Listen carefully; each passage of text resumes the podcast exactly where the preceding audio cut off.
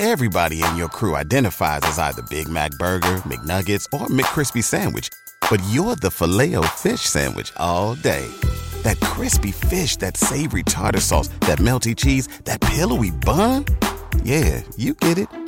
Every time. And if you love the Filet-O-Fish, right now you can catch two of the classics you love for just $6. Limited time only. Price and participation may vary. Cannot be combined with any other offer. Single item at regular price. Ba da ba ba ba. The Lord is my shepherd, I shall not want. He maketh me to lie down in green pastures. He leadeth me beside the still waters. He restoreth my soul. He leadeth me in the paths of righteousness for his name's sake. Yea, though I walk through the valley of the shadow of death, I will fear no evil, for thou art with me. Thy rod and thy staff, they comfort me. Thou preparest a table before me in the presence of mine enemies. Thou anointest my head with oil. My cup runneth over. Surely goodness and mercy shall follow me all the days of my life, and I will dwell in the house of the Lord forever. Psalm 23.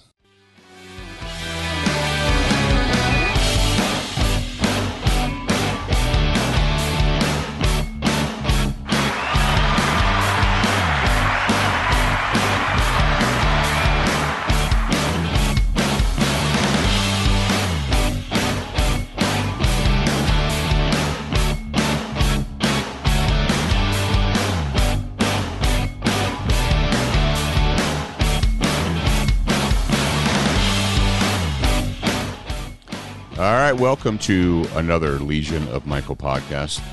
Thank you very much for being with me. Thank you for supporting the show.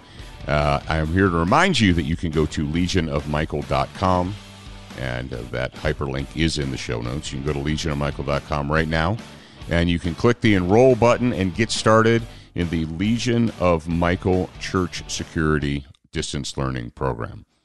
And if enrollment is not currently open, put in your first name, your email address, click the button, and the moment that it is open, you will be made aware. You guys saw the uh, you saw the title. It says "Minding Your Own Business." The title of this says "Minding Your Own Business," and then you jumped into Psalm 23. Yes, I wanted to deliver a psalm that was uplifting and that was heartfelt. Uh, a, a verse, not just a psalm, but a verse that was uplifting and heartfelt, because we have very sad, disturbing news out of Glendale, Arizona. A gentleman named Hans Schmidt was delivering God's message. He is a uh, pastor with the Victory Chapel First in Phoenix, and he was out in public. And his crime, his crime was reading Bible verses through a megaphone in public. Yes, that was his crime. That was the crime uh, that he was committing against Satan and the minions of Satan and the world and just a couple of days ago, uh, in the middle of the day, as he was reading a Bible verse in public, he was shot in the head. He's currently in critical condition. Uh, doctors don't know uh, the prognosis, and it's too early to tell. And we're praying for him. What does that have to do with minding your own business? Well, if you're going to be involved in security, security is not about having a gun that's having a gun is part of it, but you are the operating system for the gun. We've talked about this, you know, ad nauseum. Having a gun on you does not provide an invisible cone of protection around your body. A firearm is just a tool. Your primary weapon is your brain. And part of that weapon is, or should be, a solid foundation in situational awareness paying attention to what's going on around you, noticing things that other people might not notice, noticing that one clue that could save your life. Now, ignoring that one clue could be fatal. You may have a spouse, you may have friends, you may have acquaintances, you have, you may have uh, mentors or teachers or, or people who you respect who would tell you the best the best thing for you to do is to mind your own business. You know, pay it just pay attention to yourself. Don't worry about what other people are doing. Just just pay attention to you. Just pay attention to yourself. Or people say, "Well, when I go out in public, I don't I don't notice what other people are doing." Well, that's great. And it sounds like wonderful advice, doesn't it? It sounds like reasonable advice. You see, that's the advice of the world. The world's advice, man's advice, comes to you and it seems reasonable. But when it comes to security, when it comes to protection, when it comes to uh, avoiding fatal car accidents, how do you avoid a fatal car accident, a car crash, when the other person is not paying attention and they cross over the center line? And if you didn't notice it and make an adjustment, they would have smashed right into you. Or you see a car approaching an intersection, you know that they're supposed to stop, and you're watching them, and you're like, it doesn't seem like they're going to stop. And they don't. They roll right through the stop sign, right through the red light. And it's your corrective action that keeps them from slamming into you. Now, you could apply this to anywhere. You could apply it to your workplace. You could apply it to, you know, industrial accidents. Uh, paying attention to what's going on, the situation that you're in. The moment you walk out of your house, you need to be paying attention. We should pay attention in your house, but when you leave your house because there are other forces at work, there are other people at work. And you can't control that, but you need to pay attention to it. And failure to pay attention can be fatal. But how do we balance that? How can we balance a, a need to be situationally aware with the advice of, well, mind your own business. Don't worry about what other people are doing, just worry about what you're doing. Okay. That's good advice. Not really. Actually, it's not good advice. I'm not even going to say that. People who say, well, I just mind my own business. Okay, cool. But when you're out there, let's say you're driving a car. Let's say you have your children in your car. Let's say you have taken that advice like I don't I don't pay attention to other people. I only pay attention to me. There are other people's lives in your hands. You're responsible for the lives of other people and your desire to just quote mind your own business and don't worry about what other people are doing could prove fatal. If you've accepted the position as a security provider for other people, you can't just mind your own business. You have to be switched on because you may only get one clue that something bad is about to happen. Very rarely you know, when whether I, when I was a bodyguard, when I was a police officer, uh, very rarely does an attack just come out of nowhere. People are like, "Oh, it just came out of nowhere." People say that. People will say, "Oh, that he just came out of nowhere." They'll say that in the aftermath. But if you go back and you examine the situation and you look at it closely from an objective perspective, you look and you're like, "Well, see, he didn't actually come out of nowhere." He showed up and he said, whatever. Know, he cursed you. He threatened you. He said things. Then he left. Then he came back with a gun. In the situation in Glendale, Arizona, they this preacher, this pastor who was delivering the message to the masses in public, had been threatened numerous times. People who live in the area say, yes, People driven by and screamed obscenities at him. That's minions of Satan. Satan's minions, Satan's children.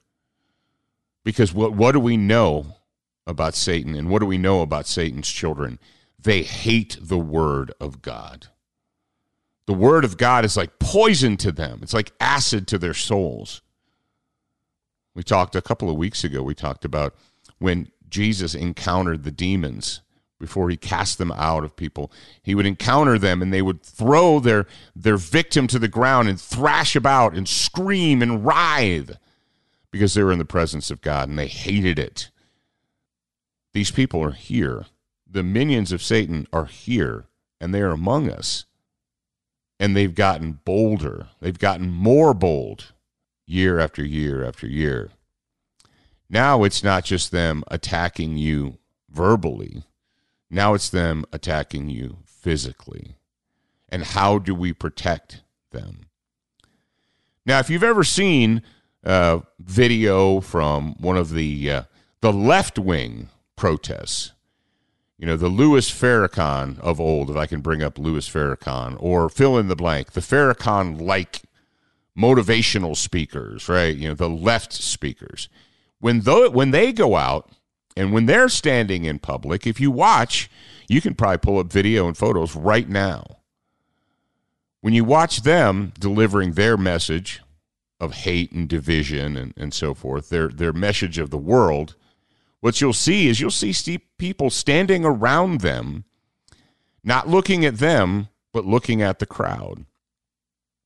The people who are standing around Farrakhan or fill in the blank, uh, those people aren't looking at them because they're looking at the crowd because they're providing security for their principle.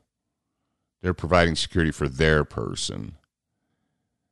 You say, well, I mean, come on, Paul, we can't just have security for everybody, every pastor or preacher that goes out there. Mm, maybe not, uh, but maybe we should. Maybe if you're delivering Christ's message as you've been commanded to, maybe if you're delivering that message and you're get, and you're being threatened. This is when some people would say, "Well, if God wanted him to survive, God would send his angels to protect him." Aren't you that angel? Aren't you that person? Do you have the the mental and physical capacity to be a protector of the innocent? Do you? And if you do, and you decide not to do it, are you not throwing away a talent that God has given you? You know, that's like saying, people say, well, I'm not going to take, you know, I'm not going to take my child to the hospital because if God wants my child to live, he'll just miracle him back to life. Don't you think that, that God put the doctors and nurses in the emergency rooms to do just that? Yes, indeed. You know, Christ sent out his 12 disciples. If Christ would have wanted to let you say, you could say, I mean, if you want to take it to extreme lengths, you say, well, that was, you know, it was it was God's job through Christ to provide his message. And if he wanted the message to be spread, then he should have just done it himself. Why did he send his disciples out to do it? Because he needed them to spread, they needed to be part of it. You see, he needed the disciples to be part of the message. The message wasn't whole without them. He needed them to be part of the message. And he needs you to be part of the message. He needs you to be part of the security team. He needs you to be one who is paying attention to the world you know, I saw this and I wondered, I was like, did someone see this coming? Did they get one clue? Chances are they probably did. You get one clue, one opportunity to do something positive, to do something that will positively affect the outcome of the of the attack, of the assault. Now, if someone is in the middle of delivering their their sermon or their speech or their if they're delivering the message, they're into the message and they're delivering that and I don't expect them to be paying attention and looking at everyone and watching the situation, but that's where you come in. That's where other people come in. Situational awareness is not something that happens overnight. And as a matter of fact, in our current world, in the world in which we live, there are so many distractions that prevent us from being situationally aware that it's very it, it, can be extremely difficult i learned to be situationally aware i was taught that when i was 19 years old when i went to a bodyguard school then i learned i spent more time when i was doing nuclear weapons security and i did more time when i was a police officer and more time working as a bodyguard you have to pay attention. You have to be the one, eyes up, ears open. Look, pay attention. You may get one clue.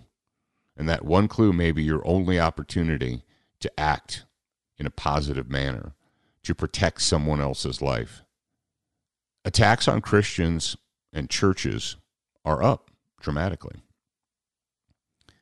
We can either just hope and pray that this will go away, that the minions of Satan will go away and they leave us alone, or we can be the good stewards. We can use the talents that God has given us and we can protect the innocent. We can stand between evil and the innocent. We can inject ourselves between evil men and innocent people. But in order to do that, you can't be minding your own business. You have to be aware of everything that's going on around you. And it takes practice. It does. It takes practice. And one thing you have to do is you have to take that reasonable advice. You know, like I said, it could be from your spouse or from anyone, and you have to park it. You have to put it in the background. And you're like, thank you for that advice. But here's the thing I'm responsible for the protection and the lives of other people. Other people are relying upon me to actually not mind my own business. Other people are relying on me to pay attention to what's going on in the world so that I will have the opportunity to put myself between evil men and the innocent. Will you please join me for the warrior's prayer? Lord, I come before you seeking the strength and skill to overcome my enemies. Grant me, I pray, the wisdom to recognize evil, the courage to confront it, and the strength to destroy it. In Jesus' name I pray this. Amen.